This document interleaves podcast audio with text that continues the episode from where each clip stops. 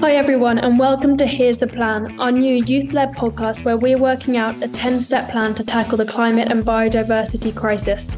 I'm Bella Lack. And I'm James Miller. All of our episodes so far have looked at ways to address our planetary crises at source, how to cut emissions and protect ecosystems as quickly as possible.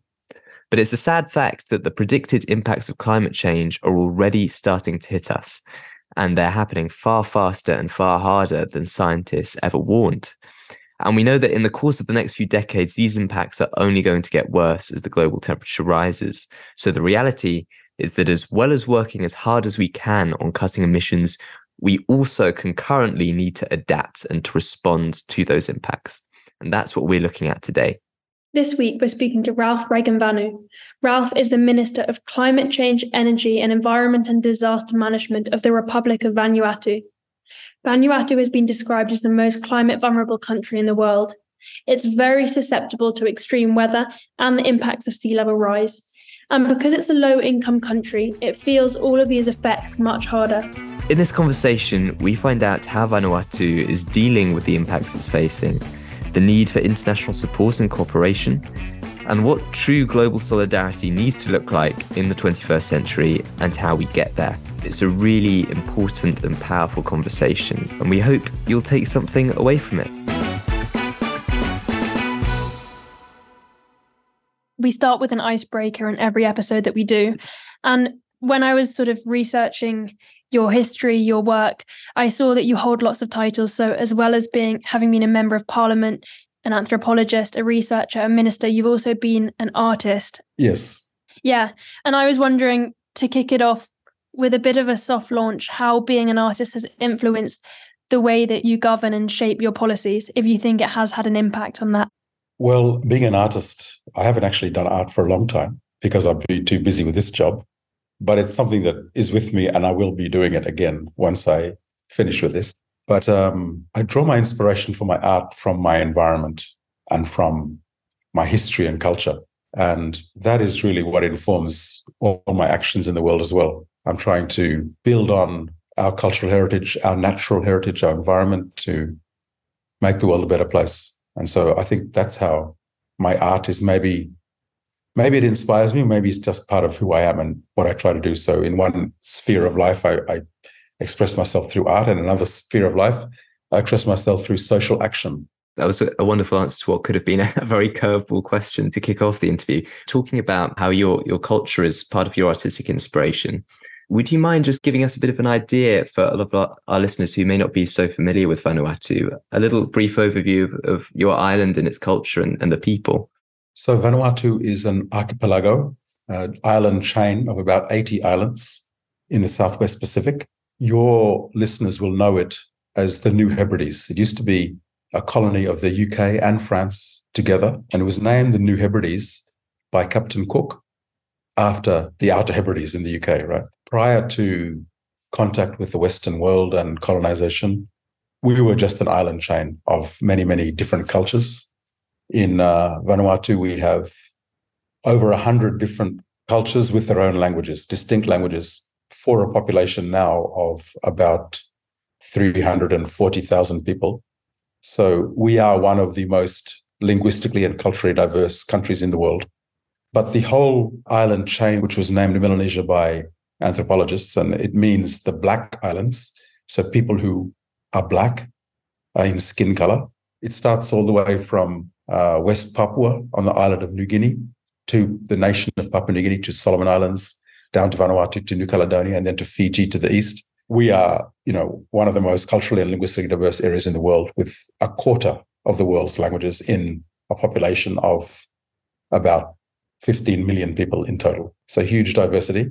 We are agricultural people traditionally, growing root crops. So root, root crops are the staple. Yams, taros, bananas are very important. Bananas were originated and domesticated in Melanesian region, same as sugarcane. And then obviously fishing is a big, big thing in the islands. And um, we were colonized in the early 1900s, so very late. And we became independent very late as well in 1980 the Hebrides became Vanuatu. And um, this year we celebrate 43 years of independence. Vanuatu is the most vulnerable country to climate impacts. I'm wondering what impacts you're seeing on the country already and why is it classified as the most vulnerable country? So we're, we're classified according to the United Nations Risk Index as the country most at risk from natural disasters in the world. And that's for two reasons. One, one reason is that we do have all of the kind of natural hazards. We, we are on the Pacific Ring of Fire.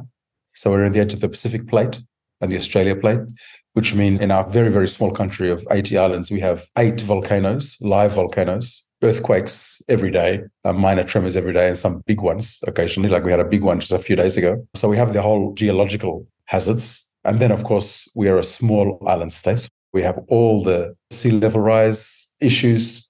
We have all the tropical cyclone issues. This year in the Pacific, we already have the cyclone season forecast.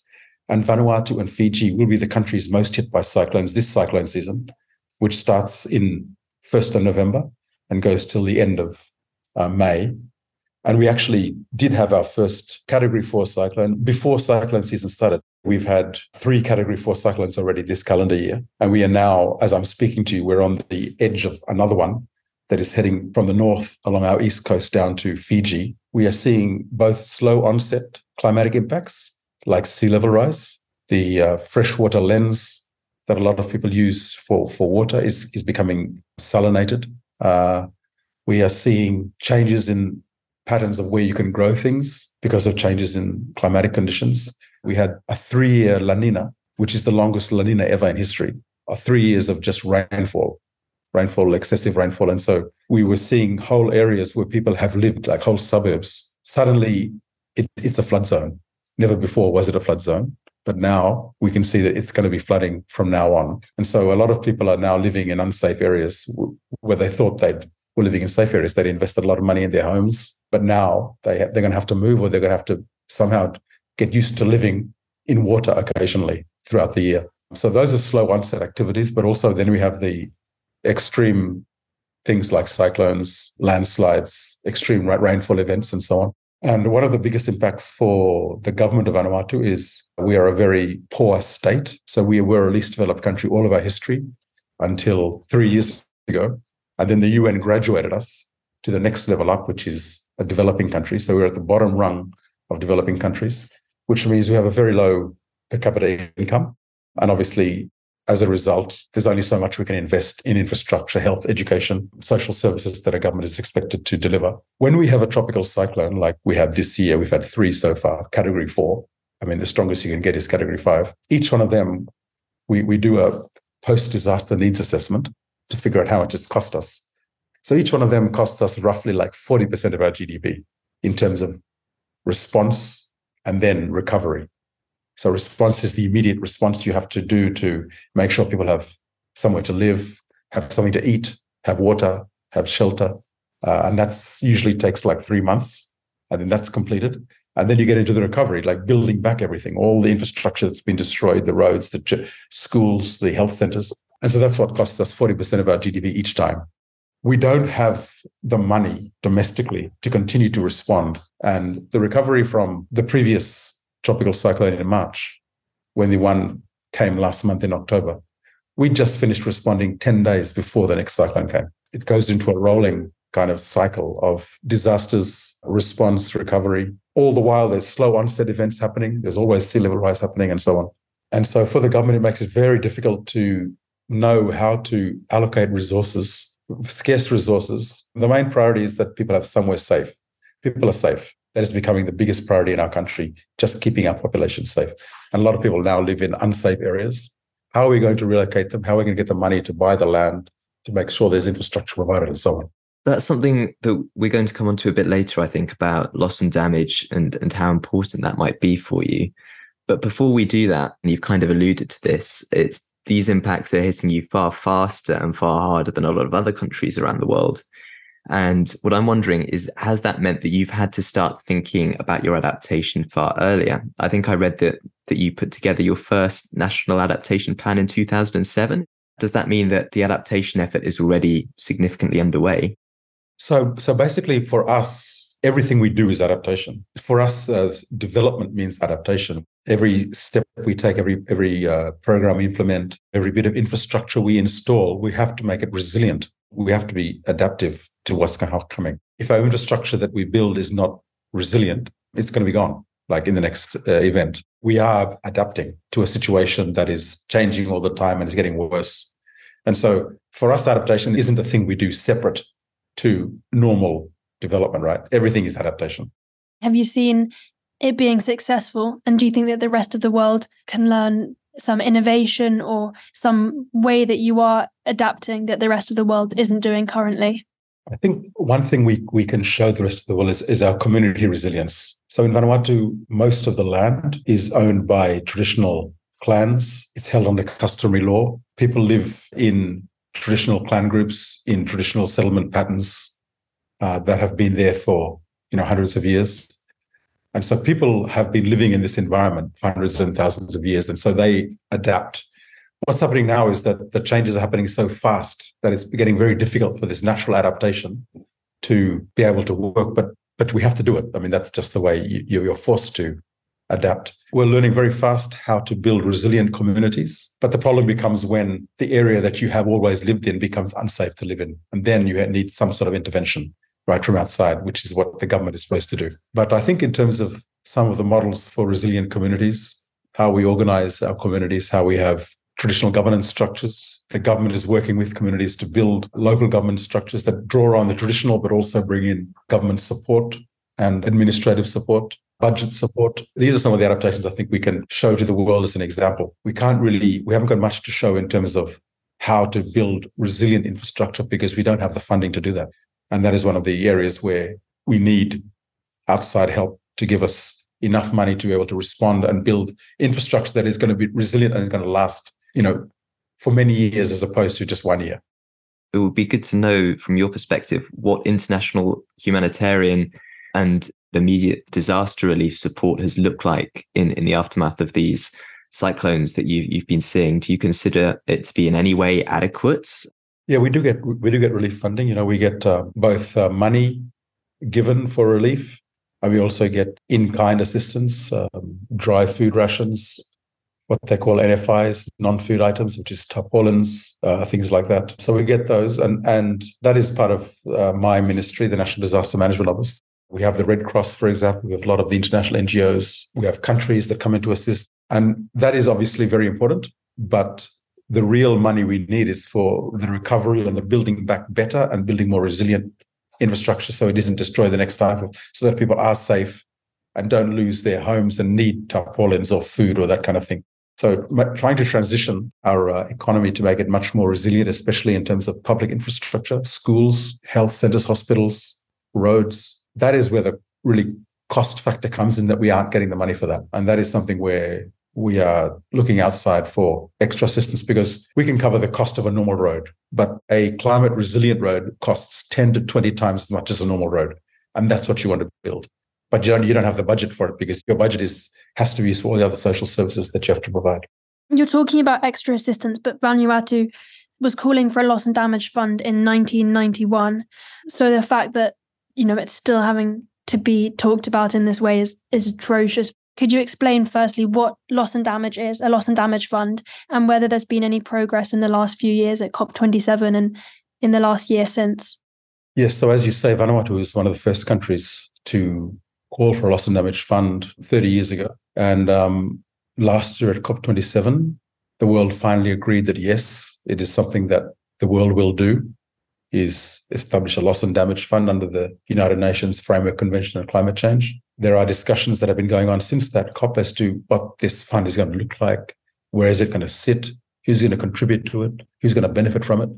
And those discussions obviously are very, very fraught we have, as a result of the meeting that happened just after the pre COP at the beginning of uh, this month, there has been an agreement reached on the most important aspects of the fund. So we can say we've, we've got an agreement. So the question now, now becomes operationalizing it and particularly where's the money going to come from that's going to go in and, and how much of it is going to be given or committed by whom and how fast. And then on the other side, how quickly can countries like ours access this money when there is a loss and damage incidents. So there's going to be the the immediate loss and damage incidents like big disasters, and then there's the obviously slow onset loss and damage, and both of those have to be provided for. So yeah, it's um it's very slow, but uh, we're used to that. UNFCCC, the COP process is extremely frustrating for a country like Vanuatu. We've been in these processes for over 30 years, but we have no choice but to turn up and try and influence the discussion because we can't walk away because this is the only venue in which we are talking about climate change, which is the most serious national security threat to Vanuatu and the other Pacific Island countries. That's really interesting because one of our previous guests that came on here was advocating to us for a, a, pretty radical change to the way that international climate negotiations should happen. Is there something generally that, that you see as a different, better way of doing things that it frustrates you that we can't move towards? Definitely, we need something better than we have now because what we have now is not working. And so that is one of the reasons why Vanuatu is pushing for this advisory opinion from the International Court of Justice because we're so frustrated with the UNFCCC process, the COP process. It's like if you have a an argument uh, with someone and you try and resolve it by talking and you can't resolve it, you have to go to court, right? And so that's what we we are doing. We are going to court to provide another way to get obligations attended to, perhaps some more punitive requirements that you have to do, that kind of thing. I know that the the US and the EU have both said now that they're going to put some funds into this loss and damage fund. From what I understand, the EU's been quite vague about that, and the US has said um, a couple of million dollars worth. I think. Firstly, do you feel in any way optimistic about developed countries' chances of contributing anywhere nearly enough funds to match the scale of the problem, given I think the problems that we've had putting funds towards mitigation and adaptation in, in developing countries. And also, sorry, a second and distinct point is from that as well is how do you think we decide which are the countries that should be receiving these funds? Would it be on the basis of specific events and attributing those events to, to climate change? Or would it be from general recognition of, um, in, in the longer term, which countries are suffering more?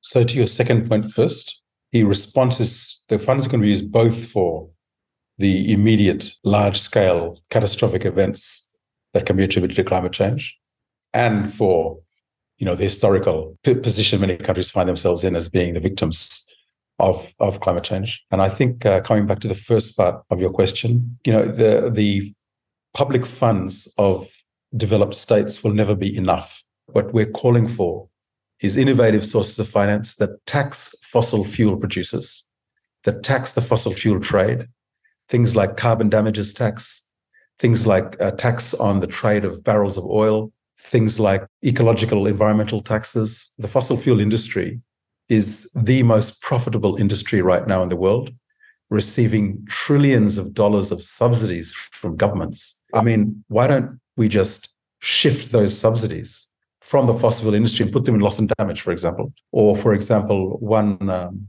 thing we were talking about pre-COP uh, in the AOSIS group, which is the Association of Small Island States, you know, taxing a dollar a day on each barrel of oil traded, not even produced at source, but when it becomes part of the market and traded. There are 93 million barrels of oil traded each day, $1 each. You get $93 million a day into the loss and damage fund. And you can use that money also for mitigation. It's so much money that you can resource adaptation fund, you can resource the loss and damage fund, you can pay for lots of things just by taxing the source of the problem. And so, in many ways, you create the incentive. If the producers want to pay less tax, then they reduce their production. And there's also an alliance now that Vanuatu has expressed its support for, which is, you know, greater taxes on air transport. I think we need to really start when we're talking about funding for loss and damage from climate change, we need to start talking about who's responsible for climate change. And it's fossil fuel production. This is the source of 86% of emissions, right? So we tend to be talk around the edges about things, but that is where we need to get the money from. When we're talking about this legislation, lots of the treaties have an opt in, opt out nature. And I want to just ask you about the Fossil Fuel Non Proliferation Treaty. Do you think it would require all states to unanimously agree, or do you think it will still hold power if it has this opt in, opt out nature, the optional nature? The Fossil Fuel Non Proliferation Treaty is this idea of a new international instrument to enable international cooperation to help us phase down and phase out the production of fossil fuels and help the just and equitable transition to a fossil fuel free future. Currently, there is no international cooperation on the production of fossil fuels. So you can produce as much as you want. Uh, countries like Australia are doing this, right? You produce as much as you want, you export it. So while you yourself are doing a very fast transition to renewables, you're still expanding fossil fuel production for export to other countries because when they burn it, that'll be their emissions. It's not your emissions. It's not counted in your emissions. So we need some way to establish international cooperation about the production of fossil fuels so that it doesn't become a country just having to continue to produce to satisfy the needs of its citizens, but it can be managed in a way that, okay, we're all working together to phase out fossil fuels. And we can all benefit and we can subsidize each other. There's financial mechanisms involved, there's cooperation mechanisms involved. And the thing about the Fossil Fuel Non-Proliferation Treaty is that the idea of developing this treaty, starting with a number of states, championing it, and then getting other states on board, is the same model that's been used for many treaties. And the most recent one I, I can think of is the um, Treaty on the Prohibition of Nuclear Weapons, which has now come into force because it's got the required number of states uh, signed up to it. So, based on that model, it can work, and I think it's going to work because it's going to be like minded states saying, look, we need to have this instrument opting in. You've got to remember that uh, large long-standing international conventions like the Convention on the Law of the Sea. You know, the US has never signed up to that. The Paris Agreement, the US didn't sign up until just very recently. All of those nuclear treaties, all the nuclear powers are not members to it, but it it does provide norms for the rest of the international community to to come into, and so they're very useful for that purpose. There's also discussions about phasing down and phasing out fossil fuels within the COP discussions as well this year. And I know this is something that you feel very strongly about, and we both do as well. And one of our previous guests, uh, a girl called Luisa Neubauer, who's a climate activist in Germany, she was talking about how she's very concerned that the presidency wants to change the wording and put a focus on phasing out fossil fuel emissions as opposed to phasing out fossil fuels. And I was wondering, you've you've come out of co-chairing the pre-COP COP28 is just around the corner right now. How positive are you feeling about the wording that you think is going to come out of this COP relating to fossil fuels? And uh, who do you see as the as the main allies calling for phasing out of fossil fuels, and who do you see as the main obstacles blocking it? Well, one of the main obstacles is Saudi Arabia, with the support of the US. But phasing out means phasing down. Phasing out includes phasing down phasing down doesn't include phasing out. So we have to be using phasing out language, which is what we want to do and we need to do. So it's going to be one of the big fights of this COP is that language of phasing out fossil fuels as opposed to phasing out fossil fuel emissions as opposed to phasing down. How positive are you feeling generally? I never feel positive going into COPs from past experience. I always feel very pessimistic. But yes, we're going in to have the fight. We have no choice. Could I ask you, James and I have both done climate activism in the UK for quite a few years now, probably about a decade. And I think it would be really good to ask you what would be helpful for us to do as we go into COP. I mean, we've talked about governments, we've talked about the loss and damage, but from individuals and activists, how could we sort of act as allies? And what do you think we should be doing? We need to target fossil fuel production that's where we need to put a lot of energy into. It's really the core of the whole system is this fossil fuel dependency. And there are many, many good ideas and, and campaigns out there for how do we address it. Many good ideas.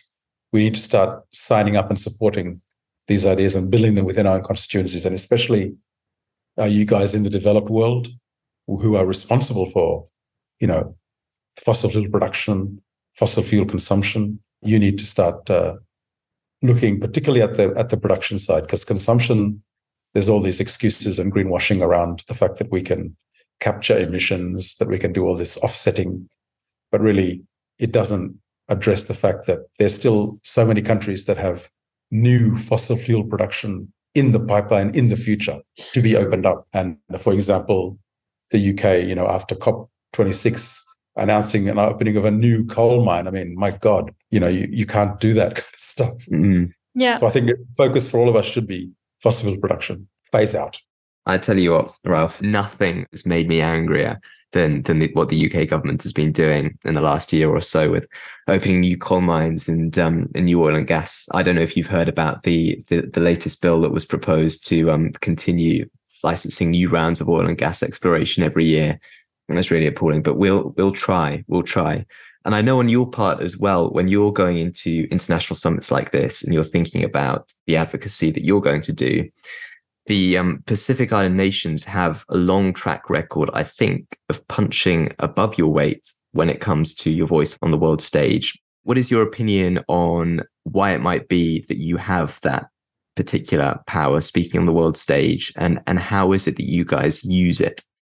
Yes, so the Pacific Islands do have that moral authority because we are at the front line, and, and we have countries like the low-lying atoll countries of Tuvalu, Kiribati, which are literally going to disappear under the waves because they're very flat atolls. Countries like Vanuatu also at the forefront of, you know, one of the most at risk of natural disasters countries in the world. So we do have that moral authority, and also because we have never produced fossil fuels, right? Uh, we just haven't ever contributed to the emissions. Vanuatu currently has emissions of, I think, uh, 0.00016% and we had some great leadership back in Paris, where it was Pacific leaders who pushed for the 1.5 degree target. I don't necessarily think we have that leadership anymore in the Pacific. I hope to be, you know, proven wrong. The most effective Pacific Islands group is the PSIDS, Pacific Small Island Developing States Group, which is different to the Pacific Islands Forum because we don't have Australia and New Zealand in it. Australia, having Australia in the Pacific Island Forum, it, it draws us back on climate ambition we can't be as ambitious, whereas PSIDS can be can be very ambitious on climate change because it is just small island developing states of the Pacific. And the PSIDS is part of AOSIS. And then AOSIS is part of the G77 in China, which is the group that we are part of in lobbying at COP. It's a very conflicted group, right? Because we have China in there, we have Saudi Arabia in there, and then we have us, the other end of the spectrum. So that whole architecture of groupings is something I was talking about earlier about it makes it very difficult to properly talk about issues sometimes because you have to adopt group positions that you don't necessarily agree with, but because it's a common denominator of your lobbying group. So very much like politics.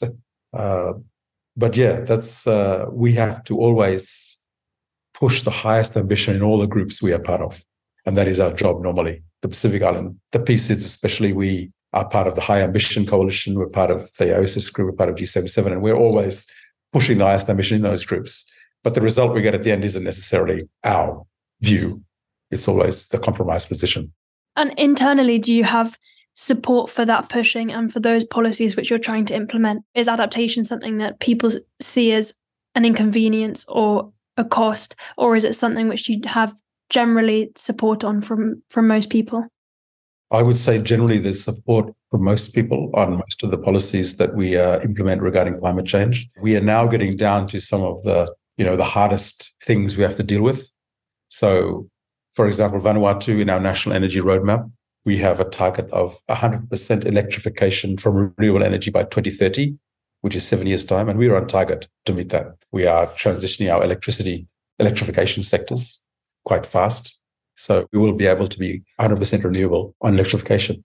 But vehicles and ships is another story, and that is the difficult part for us and in those sectors, we do have pushback. You know, we have pushback from ship owners who say, "Well, what are you going to?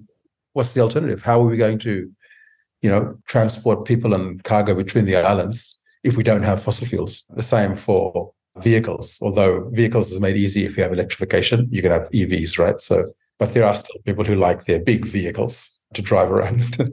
as we develop a middle class consumer class in Vanuatu as well as the other Pacific Island countries, you do have that same the Western consumer desires developing here that you do have in the more developed countries. But generally, people experience the suffering that comes from climate change. And because of awareness promoted by the government and non government organizations, people see the link. Generally, there's an understanding of the link between high emissions causing disasters, causing people to suffer.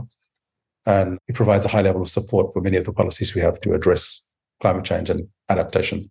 I can imagine. We know that the impacts of climate change hitting now, we know they're going to get worse into the future. And Vanuatu, of course, feeling that more than pretty much anyone else. I can see that going into the future, it's going to become more and more important for the world to develop a sense of, of global empathy, of, of solidarity and, and cooperation between countries. But right now, it seems to me that we could go either way, that we could become more nationalistic, more closed off from each other. We could close all our borders to, to climate refugees. We're failing to get in any way meaningful or adequate levels of international support to countries that are, that are facing these impacts now. Do you think that we can provide the right levels of support to some of the the poorest and the most vulnerable countries with the current kind of culture and worldview in citizens around the world? Or do you think that in order to produce the kind of world that we want to see in the coming years where people are protected and where we can i guess manage this in a way that's best reflective of who we are as humans that this is going to require some deeper culture shift around the world yeah, well, I think the answer is we, we, we are going to require a deeper culture shift. We are going to re- require a transformation of especially our economies and our governance systems, because right now it's very hard to see that we're going in the right direction. We are making big advances in some areas. In other areas, we're going completely in the opposite direction.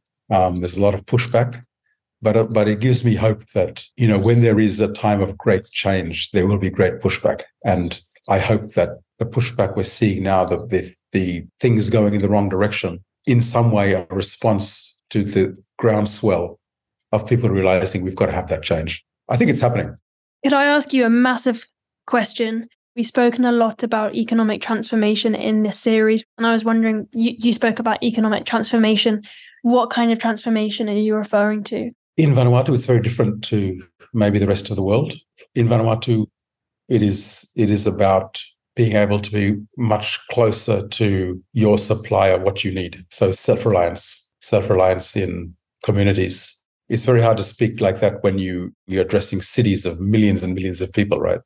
Which is the way most people in the world live, which for us in Vanuatu is a very alien way of living. Uh, I can't really understand how you would transform a city of tens of millions of people or hundreds of millions of people. Whereas in a small scale state with uh, small communities like Vanuatu, the self reliance which already exists in our societies is something we are trying to maintain and enhance as the basis for a resilient future. It's been the basis of our resilient past. And we just continue to make sure we don't lose it, is really what my political project is about, is making sure we don't lose sight of what is important in terms of being able to be self reliant. Yeah, it seems a bit unfair, really, for me to ask you for an alternative economic model when you're sort of living in within a model which would make the whole world more sustainable if we aligned by it. We we are lucky. I'm I'm lucky to come from Vanuatu, and we have this economy which is like a dual economy. We have the capitalist economy, but then we have our traditional economy, which most people depend on, and it's the economy that sustained us for generations. That will continue to, and we have to make sure we have it, or keep it intact enough to support us into the future because the future is very, very uncertain.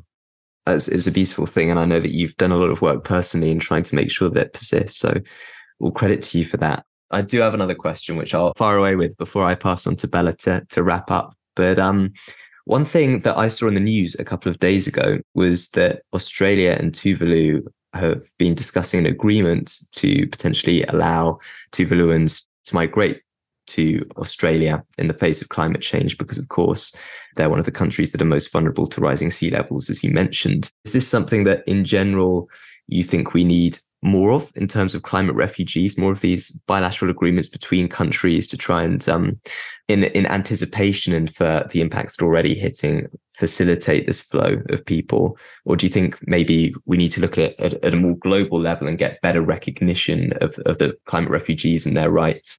Climate refugees are now most of the refugees that we're seeing in the world. And so we obviously need an international solution, but bilateral agreements like this are part of the solution.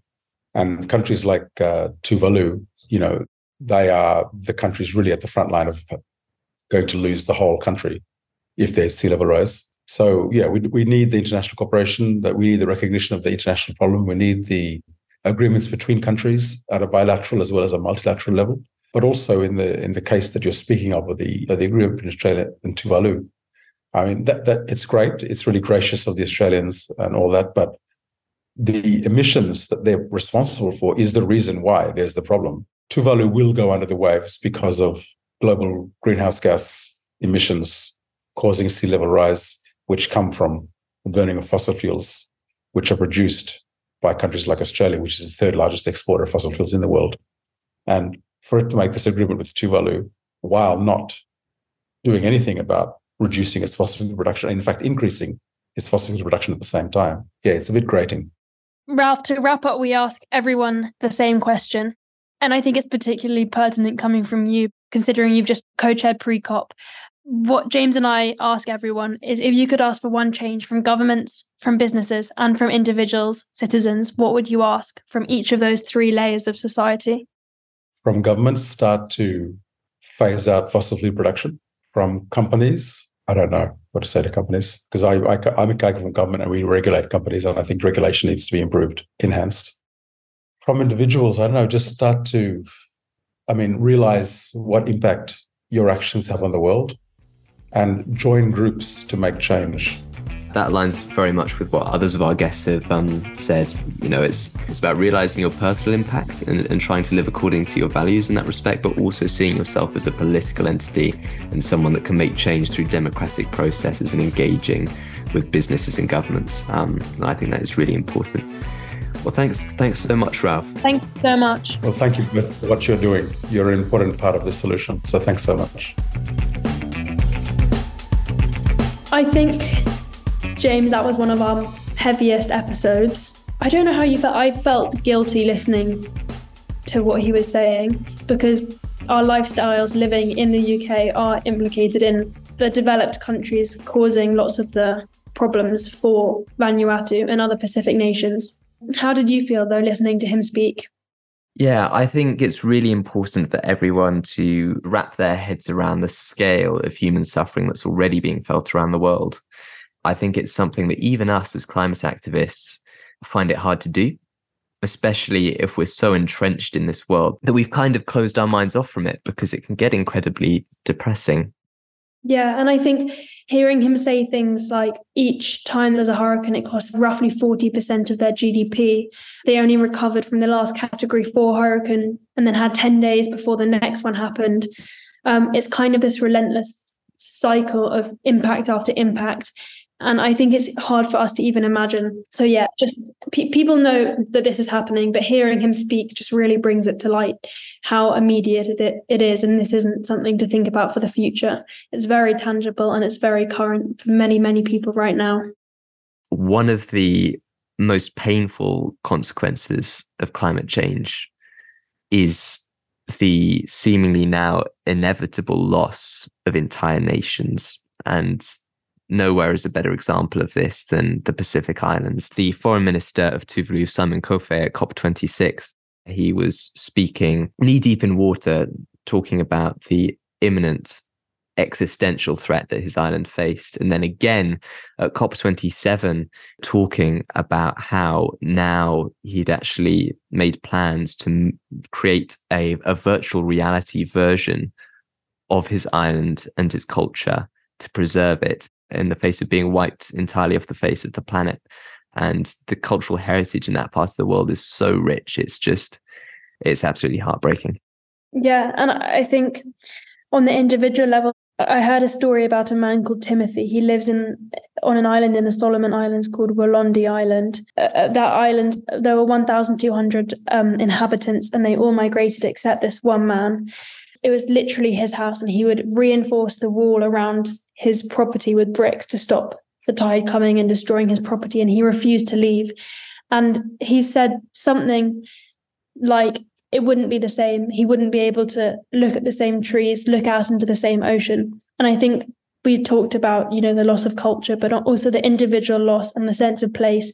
And what I think is called solastalgia, which is just the changing of place over time and losing kind of your sense of place is something so so massive, I guess, and the fact that you can never go back. But this is this is happening all over the world, right? Climate change is happening everywhere. And it is those countries that tend to be the least developed that are feeling it the hardest. There's that expression, I don't know who wrote it, but we're all in the same storm, but in different boats.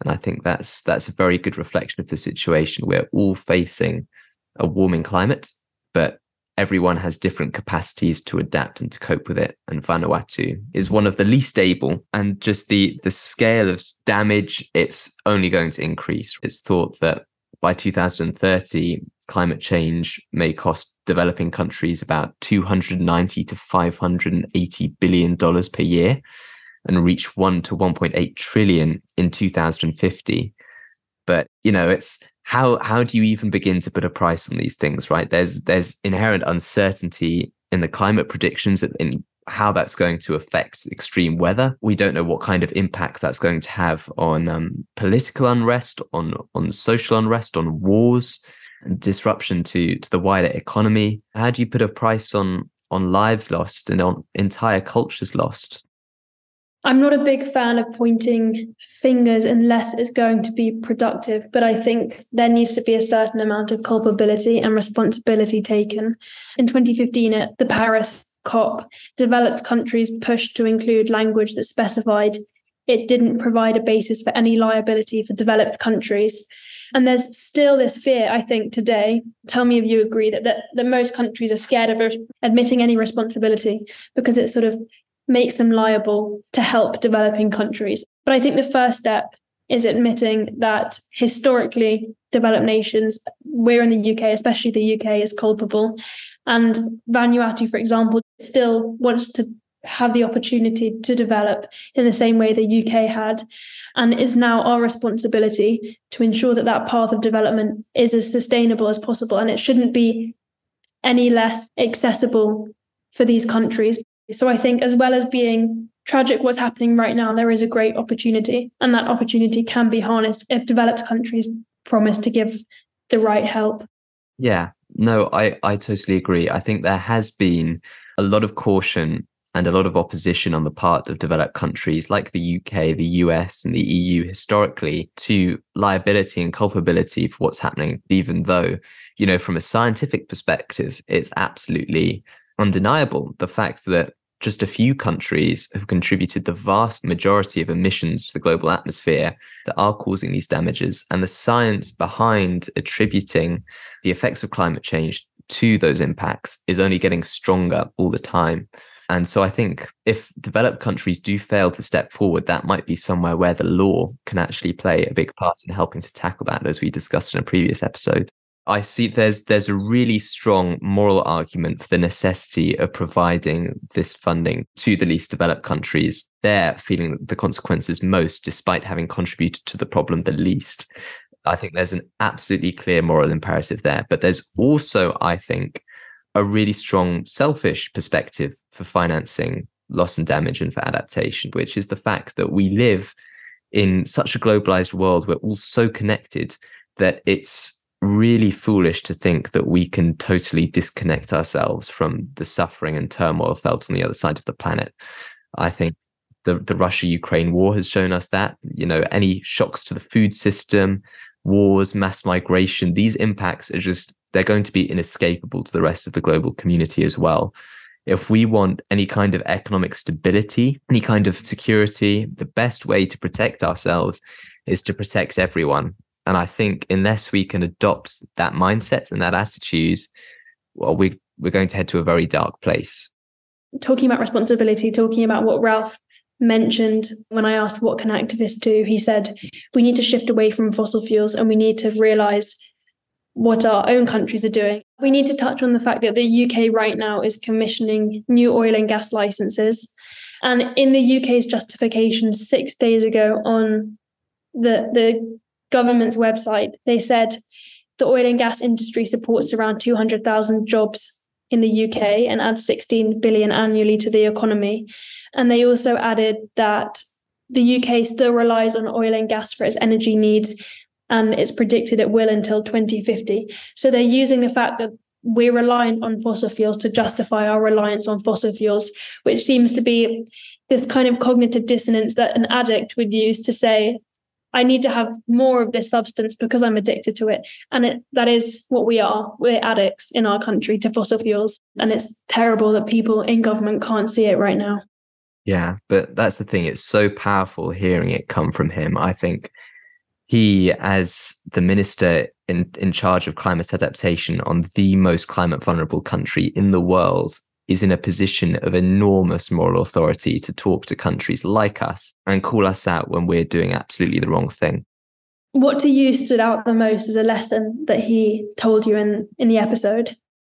The thing that I think stuck in my head is firstly that that everything he said all decisions they make, all infrastructure they build, it's all adaptation because they are constantly facing these challenges posed by climate change and constantly building with that in mind. So it's at the heart of everything they do.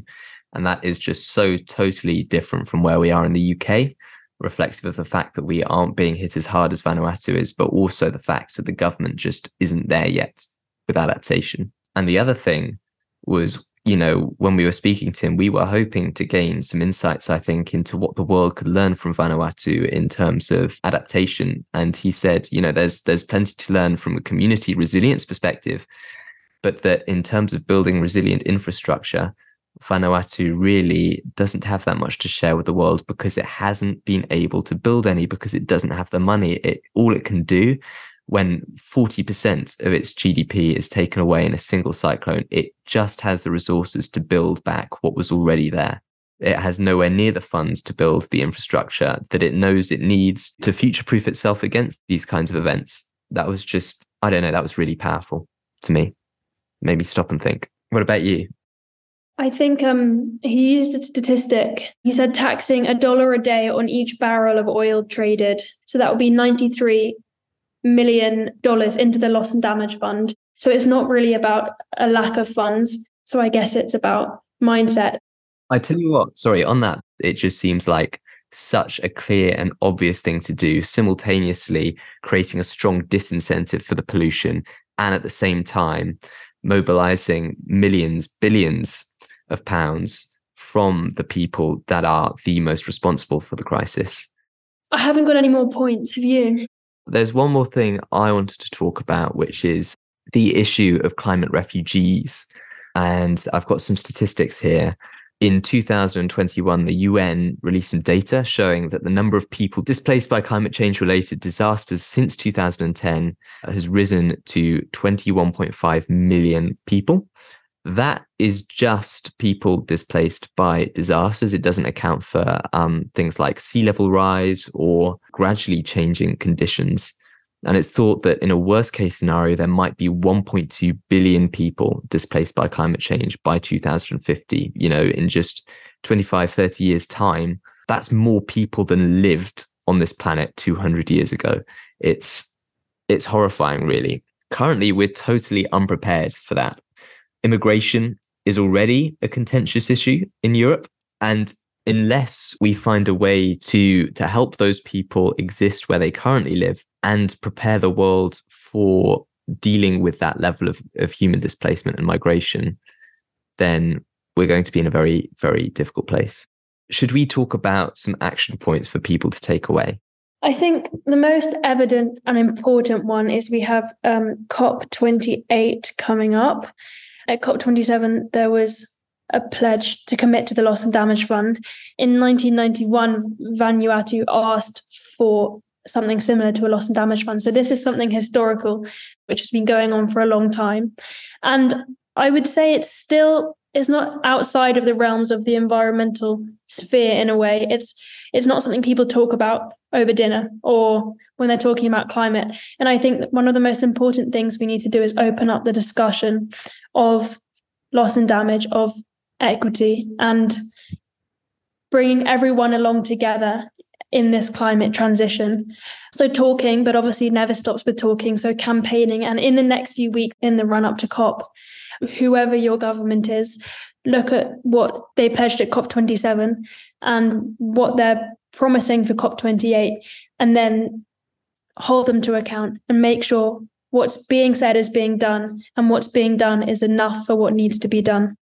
Absolutely. And if you're looking for some more specifics to hold those governments accountable to, developed countries pledged to give $100 billion a year to developing countries by 2020 That we still haven't met. It's thought potentially that we might meet that this year for the first time, but three years too late. There's a, a cumulative shortfall from the previous three years of money that we need to make up for now.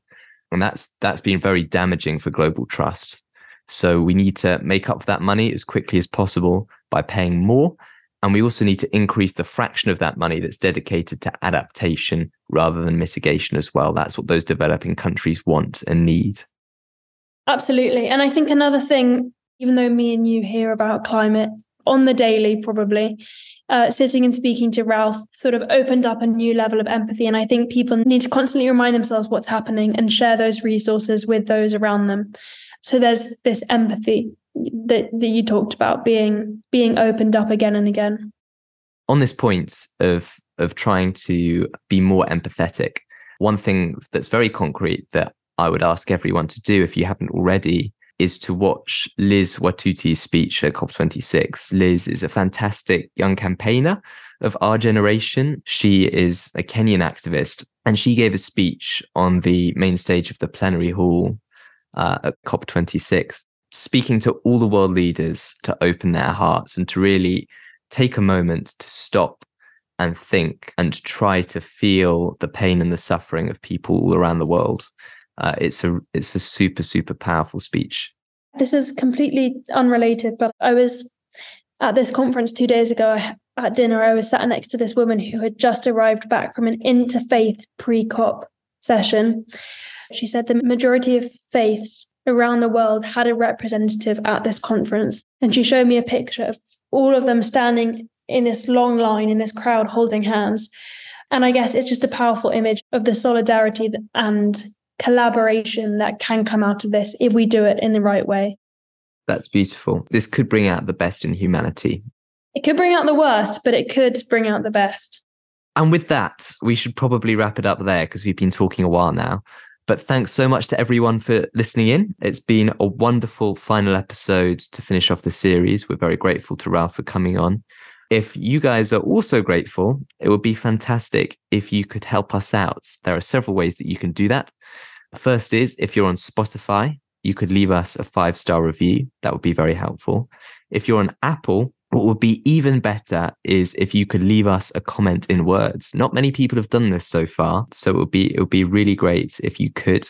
And if you really, really want to help us, you can give us a small donation to help keep us going on ko-fi.com. And we've got a link to that and our social media all in the show notes. And that wraps up our series. Or does it? or does it?